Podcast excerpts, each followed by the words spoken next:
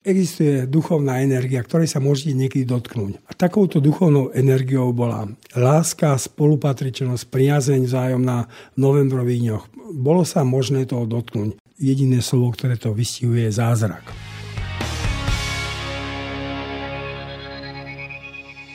Aj po troch desaťročiach zostáva pre ňo november 89 zázrakom.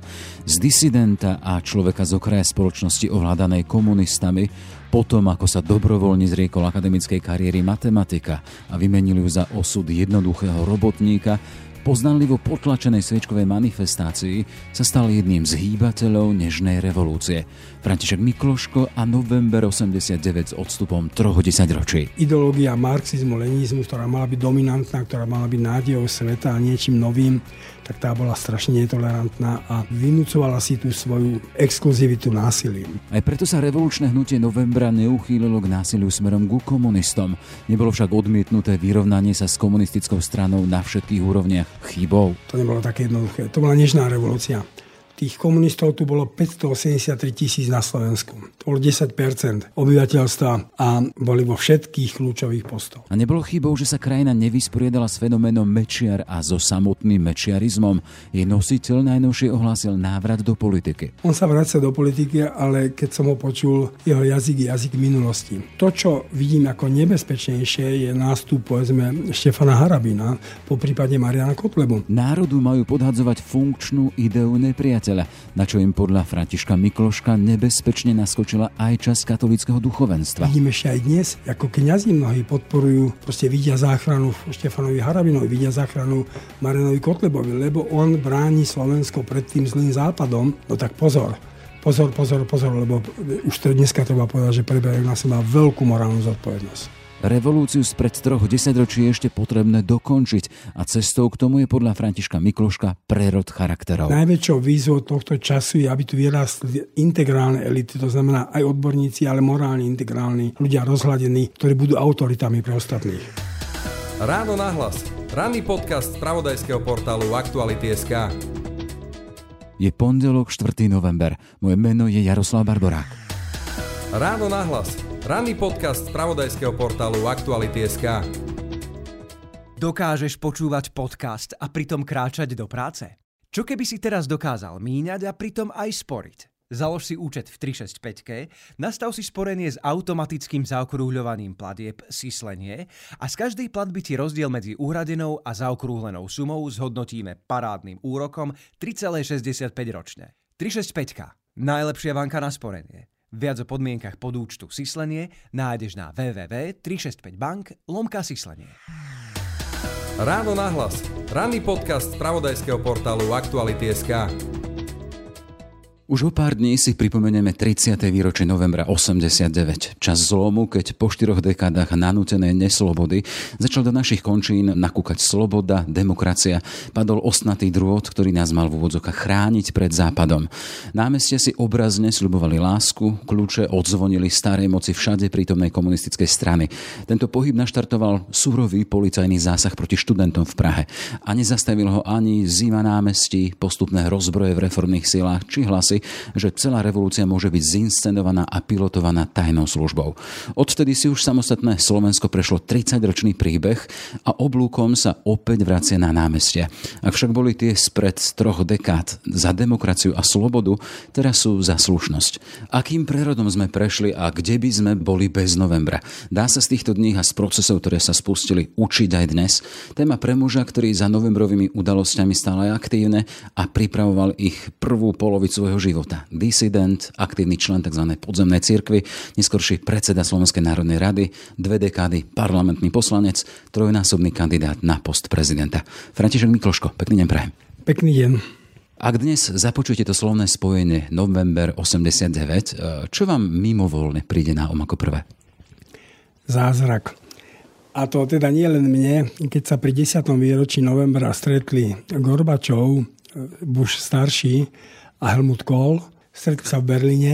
Vtedy všetci skonštatovali, že to, čo sa udialo v novembri 89, to znamená nielen v našich krajinách, ale najmä ako symbol pád berlínskeho múru, tak povedali, že jediné slovo, ktoré to vystihuje, je zázrak. Keď sme my v časoch komunizmu pozerali na veľkú mapu Sovjetského zväzu a tú malú Európu pritom, tak sme si povedali, toto nemôže nikdy padnúť. Proste to je niečo, čo, čo tu bude zrejme trvať na veky. E, nakoniec Vatikán, ktorý má 2000-ročnú intuíciu, keď som sa potom po novembri 89 pýtal monsignora Bukovského, ktorý bol vyjednávač Vatikánu pre Československo, Rumúnsko, Maďarsko, Albánsko, že ako oni odhadovali ešte, že koľko tu bude komunizmus, tak on mi povedal, že ešte 100 rokov rátali. Že to je ako organizmus, ktorý je mladý, zúrivý, nazvieme to, potom je už v takom strednom veku a potom začne odumierať. Proste odrazu akoby sa naplnil čas. Naplnil sa akýsi kalých a všetky súradnice do seba zapadali. Ekonomické zmeny vo svete, vojenské zmeny vo svete, pohyb v týchto krajinách vo všetkých naraz. A bolo to ako keď, by som povedal, také božie slovo bolo vyslovené v raji padlo to všetko. Čiže keď potom aj spätne zaznievali hlasy o tom, že aha, mohla za tým byť EŠTB a to pilotovanie, že stáli za tým tí, ktorí to chceli takýmto spôsobom zinscenovať, e, to vy neberiete ako argument? To sú konšpiračné teórie, ktoré sú ľudia samozrejme vždy, ktorí majú k tomu blízko, ktorí si tým možno riešia nejaké svoje frustrácie. Nie, to nikto nevedel, ako to bude. Mne rozprával Pete Hart, že keď rokovali s Adamcom, s predsedom vlády, bolo až vo vzduchu cítiť, ako ani Adamec nevie, kam ešte môžu ustúpiť. Oni nevedeli, čo ešte môžu žiadať. Čakalo sa, ako sa zachová sovietská strana. 10 rokov po páde komunizmu Havel ako český prezident usporiadal konferenciu, kde boli vtedy dve zaujímavé osobnosti. Jeden bol poradca Gorbačova pre túto časť Európy a jeden bol poradca Busha pre túto časť Európy. A keď dostal ten Gorbačovov poradca otázku, že ako sa v novembrových dňoch správalo, o čom rokovalo sovietské politbíro, povedal, že sovietské politbíro už od polovice 80 rokov o problémoch východnej Európy svojich satelitov nerokovalo. Úplne obmedzenie. Sovietský svet začal mať ekonomické a nacionálne problémy a už nejak cítil, že sa bude musieť venovať venovať len sebe. Či to nebola žiadna dohoda, to bol vývoj, ktorý našiel tú, ktorú krajinu pripravenú. Treba otvorene povedať, že krajiny ako Polsko, Maďarsko, Česko, Slovensko mali pripravenú alternatívu. Krajiny bývalého Sovietskeho zväzu, Azerbajdžan a tieto ostatné nemali pripravenú alternatívu a nemohli, bol tam teror. Dnes sa tam zmenili komunisti na kapitalistov a je tam stále autoritatívny a neslobodný režim. Ak by sme ešte si mali privodiť tú atmosféru tých novembrových dní, vtedy keď sa to dialo, plné námestia, televízne diskusie, potom zasadnutie tých koordinačného výboru VPN. Čím by ste to tak pomenovali? Ja som raz za komunizmu ešte s kamarádom sme navštívili taký kláštor vedľa Krakova, Bielany, to boli tam žili kamalduli. Poliaci nám tam umožnili 3 dní byť s týmito mníchmi, ktorí nerozprávajú, len sa modlia a žijú veľmi asceticky. A ja som tam zažil prvýkrát v živote, že existoval istý priestor, ktorom žili tí mnísi a tam si sa mohli priamo dotknúť toho ducha modlitby. To bolo niečo vo vzduchu. A potom sme išli, už keď sme išli domov, sme z toho priestoru vyšli, boli sme na, tak, ďalej na tom kopci, ale už to bol riadny občianský priestor. Čiže sú existuje duchovná energia, ktorej sa môžete niekedy dotknúť. A takouto duchovnou energiou bola láska, spolupatričnosť, priazeň vzájomná v novembrových dňoch. Bolo sa možné toho dotknúť. Proste tá energia ľudí, ktorí chceli, túžili po zmene, išli na to naozaj lásko, lebo tak kričali, nechceme násilie, nie sme ako oni. Toho sa bolo možné dotknúť a to zostalo a už navždy zostane aj z tých záberov, z tých piesní, z toho padajúceho snehu. To boli rozprávkové chvíle a podľa mňa ja si myslím, že to navždy zostane východisko pre novodobé dejiny Slovenska. Čiže tá pieseň, to slúbili sme si lásku, to bol vyslovene prejav autentického pocitu. Tá pieseň nevznikla náhodou, proste to bola okamžitá inšpirácia Ivana Hoffmana a proste tá pieseň naozaj symbolizuje tú atmosféru. Odtedy prešlo 30 rokov a mnoho našich poslucháčov vie o tom čase totality, to, čo bolo pred novembrom len z učebníc či z rozprávania rodičov. Nevie si da predstaviť situáciu, že jeden vyštudovaný matematik, a to hovorím o vás, môže skončiť po 12 rokoch tvorivej práce v Akadémii vied, čiže rozbehnutá vedecká kariéra ako obyčajný robotník. Aj to je obraz tej doby? Nie celkom. Ja toto musím dať na pravú mieru, pretože ja som sa rozhodol dobrovoľne ísť robiť robotníka. Ja som na akadémii v tom prostredí, kde som teda žil len sedavým spôsobom života, kde som bol fascinovaný to vedeckou prácou a tá doba bádania tam mi dala strašne veľa, pretože naozaj som sa mohol dotýkať, teda by som povedal, základov tej matematiky, ktorou sme sa zaoberali. Ale tá ma nejakým spôsobom potom tak unavila, že som zostal vyhoretý. Ja by som boli za normálne okolnosti išiel učiť, lebo to ma bavilo. Moji rodičia boli profesori stredoškolskí, to máme tak trošku v rodine. To som nemohol. Tie pokusy sa mi nepodarili, pretože tam by som musel podpísať, že som vyrovnaný s vedeckým svetonázorom, marxistickým.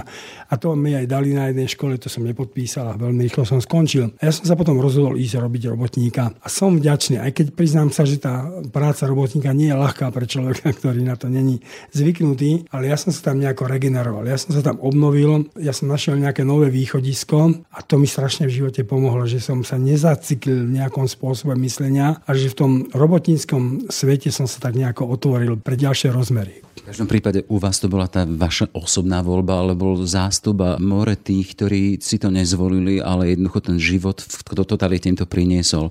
Učitelia, vedci, spisovatelia boli aj v kotolniach. Samozrejme, vlastne to bola charakteristika tej doby, že každý, kto by mohol byť na nejakom vážnejšom poste, tak ak sa nepodriadil, by som povedal, ideológii komunistickej strany, tak jednoducho odišiel. Už nehovoriac o učiteľoch, vojakoch, policajtoch, sudcoch a ďalších, ktorí keby išli do kostola, prišlo sa na to, no tak už aj letia. No tá ideológia marxizmu, lenizmu, ktorá mala byť dominantná, ktorá mala byť nádejou sveta a niečím novým, tak tá bola strašne netolerantná a vynúcovala si tú svoju exkluzivitu násilím. Bála sa slobody? Bála sa slobody, pretože vo chvíli, keby čo si pustila, tak by sa to proste rozbilo. Nakoniec v tom 68. sa to ukázalo, že ako náhle trošku vládnúca komunistická strana uvoľnila priestor, tak museli prísť vojska, lebo už by to nemalo konca. Sloboda je nedeliteľná. Poďme sa ešte vrátiť teda k tým revolučným dňom. V rozhovore s Janom Štraserom ste vy konštatovali, že tá novembrová revolúcia sa skončila 1. marcom 1990. Teda to sú necelé 3 mesiace od toho, ako vypukla. A rámcom mala byť tá výmena vo vedení Slovenskej národnej rady, kde sa neudialo to, na čom ste sa ako VPN s komunistami dohodli, že teda Rudolf Schuster mal prepustiť miesto predsedovi Janovi Budajovi a neprepustil ho.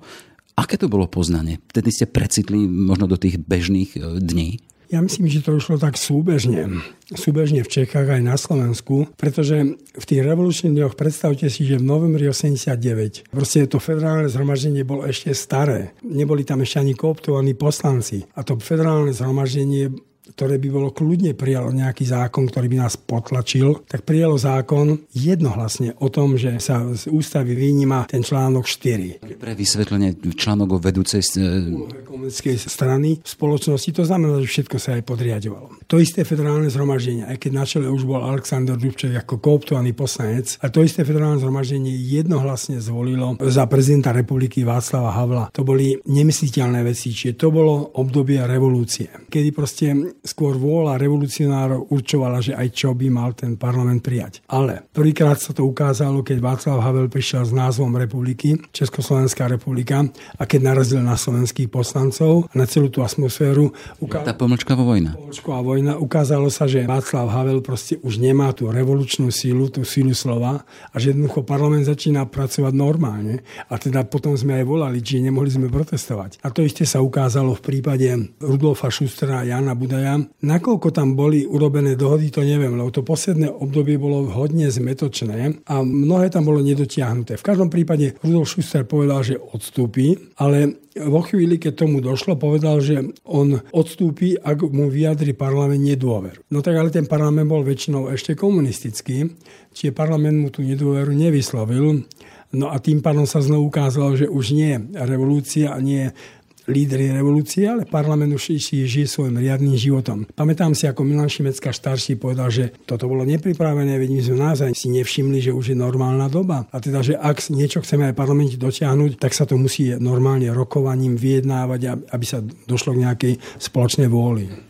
A spätne, keď sa na to pozeráme, hej, nebola vtedy teda aktuálna, však vtedy sa hovorilo veľa o tom, o očiste verejného života od komunistov, od e, členov komunistickej strany, ale vtedy e, ten etos a pátos novembra to nedovolil? Neboli by sa možno vyhli aj tomu priebehu s Vladimírom Mečierom? Poprvé, to nebolo také jednoduché pre nás revolucionárov, nazvime to, zobrať moc na pol roka. Ani nie. Pretože my sme neboli skúsení s vedením rezortov. A teraz, keď 8. decembra nastúpila nová vláda, 89 e, na Slovensku a na začiatku júna boli nové voľby, no tak povedzte ľuďom, aby zobrali zodpovednosť v rezortoch, ktoré vôbec nepoznajú. Čiže to bolo aj veľmi nebezpečné, pretože vo chvíli, keby začali nejaké sabotáže, a to sme nemohli vylúčiť, že nejakí aj komunisti by robili nejaké sabotáže v rezortoch, v podnikoch a podobne, tak by sa ukázala úplná bezradnosť revolucionárov a jednoducho by sme v tej voľby strašne prehrali. Čiže my sme tú zodpovednosť nechali ešte na komunistov. My sme tam dali jedného človeka ako pozorovateľa, to bol Vladimír Ondruš, ale boli tam samozrejme, bol tam Michal Kováč, bol tam Vladislav Košťa a ďalší. To boli ale exkomunisti,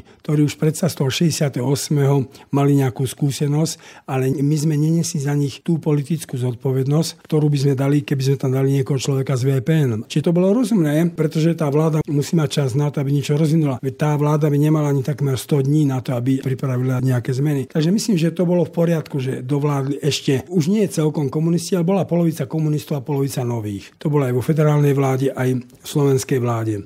Tá očista komunistov, to nebolo také jednoduché. To bola nežná revolúcia tých komunistov tu bolo 583 tisíc na Slovensku. To bolo 10% obyvateľstva a boli vo všetkých kľúčových postoch. Ja si pamätám, ako bol veľký tlak na ministra za KDH už po voľbách, aby vymenil riaditeľa komunistov vo jednom veľkom podniku, kde boli tisíce zamestnancov. On povedal, ak mi dáte človeka, ktorý nebol komunista a ktorý bude vedieť viesť fabriku s 10 tisíc ľuďmi, tak ja ho na minútu vymením. Čiže musíme si uvedomiť, že toto urobili komunisti pod tlakom sovietských poradcov v 48.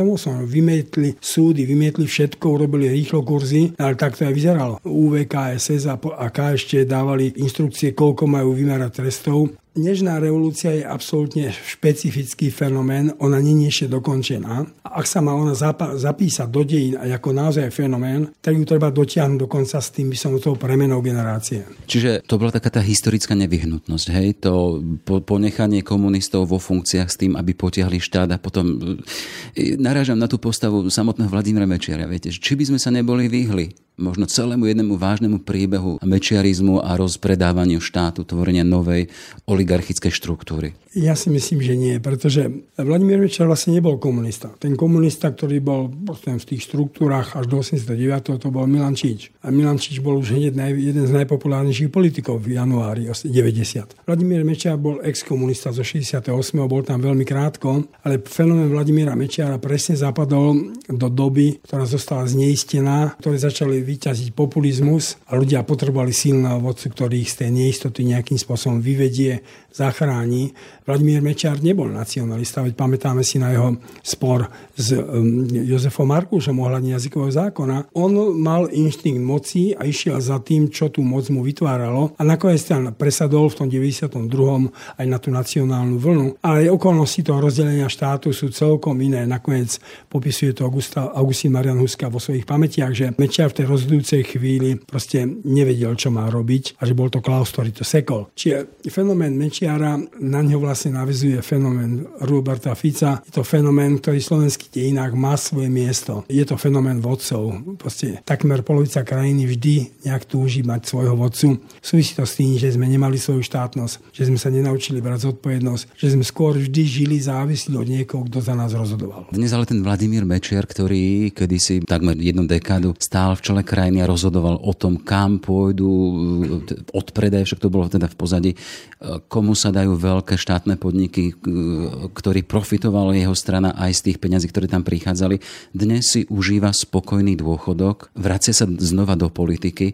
Aký je váš názor? Nemal by práve on byť možno exemplárne potrestaný možno tým, že by mohol sedieť. Ako váš kolega Jan Čarnogórsky kedy si hovoril, že je to otec národa, otec vlasti a je nedotknutelný. Myslíte si to isté? Sme demokratická krajina, každému musí byť dokázaná nejaká vina. Vladimirovi Mečarovi nebolo zatiaľ nič dokázané. Je to politická zodpovednosť, celá tá privatizácia, všetko, čo tam dialo. Toto není vôbec nejakým spôsobom dotiahnuté do konca, či k tomuto ja sa absolútne nemôžem vyjadriť. Ale keď o tomto hovoríme, viete, on sa vracia do politiky politiky, ale keď som ho počul, jeho jazyk je jazyk minulosti. To, čo vidím ako nebezpečnejšie, je nástup, povedzme, Štefana Harabina, po prípade Mariana Kotlebu. My si musíme uvedomiť jednu vec, že v novembri 89 my sme stratili nepriateľa, ktorým boli komunisti a my nevieme žiť bez nepriateľa. A to bolo stále najprv Češi, potom Maďari, potom tí, čo neboli za Slovenskú republiku, to sme boli my všetci. A teraz začína nová éra nepriateľa a to je Európska únia. Západ zhnili akože v úvodzovkách liberálny západ a to je veľmi nebezpečné. Na túto vlnu toho nového nepriateľa nejde Vladimír Mečiar, už nemá na to podľa mňa dispozíciu, ale ide na ňu Štefan Harabín a Marian Kotleba a tu by som povedal, že obrovská zodpovednosť napríklad aj katolickej cirkvi. Že keď ona postaví svoj program len na tom, že tu nám hrozí z toho zlého západu niečo zlé, no tak nepriamo bude podporovať týchto ľudí. Ty si musíme uvedomiť, že sme na nejakej kryžovatke. Ja som presvedčený, že behom týchto najbližších rokov dojde nejakej zmene, ale tá zmena môže byť veľmi vajatavá. Môže to byť isté sociálne inžinierstvo, ktoré bude chcieť nadviazať na tú éru 12-ročnú e, Roberta Fica. Ale keď sa tá doba nezvládne, tak potom nastane éra týchto populistov znovu, bude to jak stvorené pre nich. A dneska si už katolická církev musí uvedomiť, že čo je jednotlivé výroky a postoje môžu v budúcnosti znamenať je to veľmi vážna zodpovednosť. Naražite na tie prípady, keď buď arcibiskup Orož alebo ďalší, teda arcibiskup Zvolenský, buď prijal prezidentského kandidáta, či napríklad arcibiskup Orož sa viedel veľmi negatívne o Čaputové, že voliť vie hriech. To bolo nerozumné z ich strany. Tak ja som tomu vôbec nerozumel, že prečo sa vôbec do toho takýmto spôsobom miešajú, pretože tu sú voľby a každý sa má právo nejako vyjadriť. Okrem toho tam bolo strašne veľa nekompetentnosti, pretože on tam používal výroky, povedzme aj na moju adresu, ktoré ja som vôbec nepovedal. No ale ja som videl počas celej tej kampane, ale vidím ešte aj dnes, ako kňazi mnohí podporujú, proste vidia záchranu Štefanovi Harabinovi, vidia záchranu Marinovi Kotlebovi, lebo on bráni Slovensko pred tým zlým západom. No tak pozor, pozor, pozor, pozor, lebo už to dneska treba povedať, že preberajú na seba veľkú morálnu zodpovednosť. Čomu to prisudzujete, že teda kňazi, ktorí mali byť rozhľadení, poznajú svoje farnosti ľudí, že oni sa otvárajú svedomie a práve títo idú napríklad za Harabinom? Ja vidím takú veľkú krízu kresťanskej inteligencie dneska. Ono to súvisí samozrejme s obdobím komunizmu. Tam, kto bol veriaci, nemohol vyrásť na nejakú vodcovskú osobnosť, pretože jedine v tom disente, ale ináč proste nemohol sa uchytiť. Hovorili sme o tom, že tam jednoducho by okamžite bol odstavený. A my stále sme nedokázali vytvoriť kresťanskú, alebo ja hovorím za seba katolícku inteligenciu, ktorá by mala rešpekt spoločnosti, ktorá by bola kompetentná. Každý by o nej vedel, že to je veriaci človek, ale ten človek má ďaleko širší dosah alebo rozsah, rozsah svojich nápadov a kompetencií a angažovanosti len ako na nejakom úzkom poli tých morálno-etických otázok. Celému Slovensku musí byť jasné, že my stojíme na pôde morálno-etických zásad, povedzme ja, katolíckej cirkvi. Veď o tom nebudeme môžeme diskutovať, ale to nemôže byť jediný náš, by som povedal, program. My musíme túto spoločnosť, ktorá začína byť čím ďalej viac sekulárna, presvedčiť niečím iným. Serióznosťou, kompetentnosťou, tým, že ich zaujímame prirodzene, nie nejakým, by som povedal, násilným spôsobom, že si, že si budeme niečo vyvzdorovávať. To Slovensko, ten príbeh našej krajiny od toho novembra 89 prišiel takými možno troma zásadnými etapami. Máme to prvé desaťročie, prvú dekádu, keď sa tu tvoril štát, osamostatili sme sa, ale na druhej strane bol to aj ten mečiarizmus, ktorý tvoril tú kapitálotvornú vrstvu. Potom prišiel rok 98, keď sa dala dokopy e, opozícia a vtedy aj, aj pohrobkovia komunizmu v rámci SDL vytvoril si ten tlak a, a vyhrala tá demokratická opozícia v úvodzovkách, ktorá ale následne v ďalšom desaťročí tiež urobila ten v úvodzovkách hriech, tiež tie peniaze a financovanie a príbeh gorily. Hej. A máme tu potom ďalšiu etapu, e, zasa tá vláda skoro 10, no, vyše 10 ročná smeru, ktorá prišla až k tomu, teda, že sme aktuálne v momente, keď na Slovensku sme zasa v akýchsi vôdzkach revolučných časoch, keď námestie reagujú na to, že tu za svoju prácu a za to, že šliapal jeden novinár na krk, na krk mocným a politikom, prišiel o život. Kde sme urobili chybu na Slovensku? To sa stále opakuje. Ja hovorím, že Slovenská republika stále není samozrejmosť. Ty nemyslím, že by bola bezpečnosť ohrazená, ale ako vnútorne, morálne silná, by som povedal, jednotka. Proste stále sú tu ľudia, ktorí sa dostávajú k moci a teda otvorene povedzme, ktorých volia ľudia. Nikto sa tam nedostal na silu cez nejaký puč. Ich volia ľudia. Vedia to obyvateľstvo zmanipulovať, že ich zvolia, ale títo ľudia stále nemajú absolútne žiadnu morálku, sú schopní tú krajinu rozobrať. Do úplného by som povedal, že ju zrujnovať pre svoj ekonomické osobné cieľa pre svojich priateľov ale pre svoje rodiny. To sa dialo prvú dekádu, to sa bohužiaľ potom začalo diať aj za tej našej éry a toto sa dotiahlo, čo sledujeme v týchto dňoch, to je katastrofa. Veď tu naozaj hrozil úplný vnútorný kolaps tej krajiny, že proste pár ľudí by tu ovládalo všetko, súdy a neviem čo všetko. Čiže to je katastrofa. Ja teda osobne stále nesiem v sebe traumu 44. a 5. roku, kedy tá Slovenská republika vďaka tým hej Slovákom, ktorí sa byli do prs, akí sme my úžasní Slováci a skončilo to v troskách, morálne aj ekonomicky. Uvedome si, že tú krajinu treba budovať seriózne a, tu, a treba mať k tomu vzťah. A nie tak, že ju vydrankám do posledného, len aby som si ja niečo užil. Čiže v tomto smere ten nedostatok štátnosti v tej našich dejinách stále hovorí o tom, že my chceme len prežiť ako ľudia, pre seba prežiť všetko, uchmatnúť, aby som zabezpečil seba, svoju rodinu. Čiže toto bude ešte strašne dlhá cesta. Na druhej strane ten pohyb mladých ľudí, ktorý teraz vidím a chodím po tých školách, ten mi dáva nádej, že v tomto národe je stále vôľa, aby tá krajina bola slušná. Čiže akýsi recept pre Slovensko to by bolo také tá investícia do budovania charakterov, vy hovoríte morálky? Áno, áno. My sa nepohneme bez elít. Všimnite si, v politike chýbajú proste osobnosti. Chýbajú v kresťanskom živote osobnosti. Chýbajú v našom akademickom. Proste Najväčšou výzvou tohto času je, aby tu vyrástli integrálne elity, to znamená aj odborníci, ale morálne integrálni, ľudia rozhľadení, ktorí budú autoritami pre ostatných. Sme aktuálne pred voľbami. A ako sa pozrite na tú rozdrobenosť dnešnej opozície? Má na to, aby zobrala do rúk moc, alebo sa jej bude Robert Fico naďalej vysmiať do tváre? A tu naražame na tie príklady z minulosti, čo sme spomínali, že kedysi sa tá opozícia dala dokopy možno aj s SDL, aby išli za vyšším cieľom a porazili nedemokraciu je treba ukončiť éru smeru. Proste za každú cenu. Treba prestriať tie nitky, ktoré vďaka tomuto vládnutiu sa tu vytvorili a ktoré nás dotiahli úplne na kraj katastrofy. Na druhej strane to, čo tam vzniká a čo môže vzniknúť, lebo otázka, kto sa tam dostane, na mňa pôsobí veľmi nekompetentne. Poprvé tie strany sú postavené vždy na jednom človeku, nejakom lídrovi a nevidím tam žiadne nejaké osobnosti, ktoré by išli ďalej. Okrem teda teraz toho istého záberu Andreja Kisku, ja nevidím, že by ostatné strany niekoho predstavovali. Každý vystúpil len cez svojho lídra lídra. A žijú len z nepriateľa. To, čo som povedal, že vieme žiť len z nepriateľa. To znamená, aby padol smer. Ale na tom sa nedá postaviť alternatíva, na tom sa nedá budovať štát. Čiže áno, treba to a keby to malo trvať len rok, dva, tak proste to treba urobiť, aby sme sa pohli ďalej tá krajina. Ale ak to urobia zle, a to je znovu ten otáznik nad Slovenskom, tak naozaj vyštartujú tí populisti, ktorí postavia to na tom zlom západe a to už potom by som povedal, že tá krajina môže byť naozaj vážne ohrozená. Poďme k záveru. Spomínali sme to, trikrát ste sa uchádzali o post štátu, vždy nakoniec vytezil niekto iný. Ale ak by ste z pozície prezidenta mali krajine teraz pri tej príležitosti 30. výročia Nežnej revolúcie prehovoriť nejakým spôsobom do duše. Čo by to v zásade bolo? Prezident by mal hovoriť pokojne, ale pravdu. Mal by pomenovávať tú krajinu, v akom je stavu. Mal by hovoriť, že proste čo sú východiska. Nemal by ani v najmenšom sa držať nejakej stranickosti alebo nejakého bloku v tej politike, pretože tá deliaca čiara, viete, my sme hovorili, že deliaca čiara išla medzi komunistami, nekomunistami. Nie. Od začiatku deliaca čiara im ide medzi charakternými a bezcharakternými ľuďmi.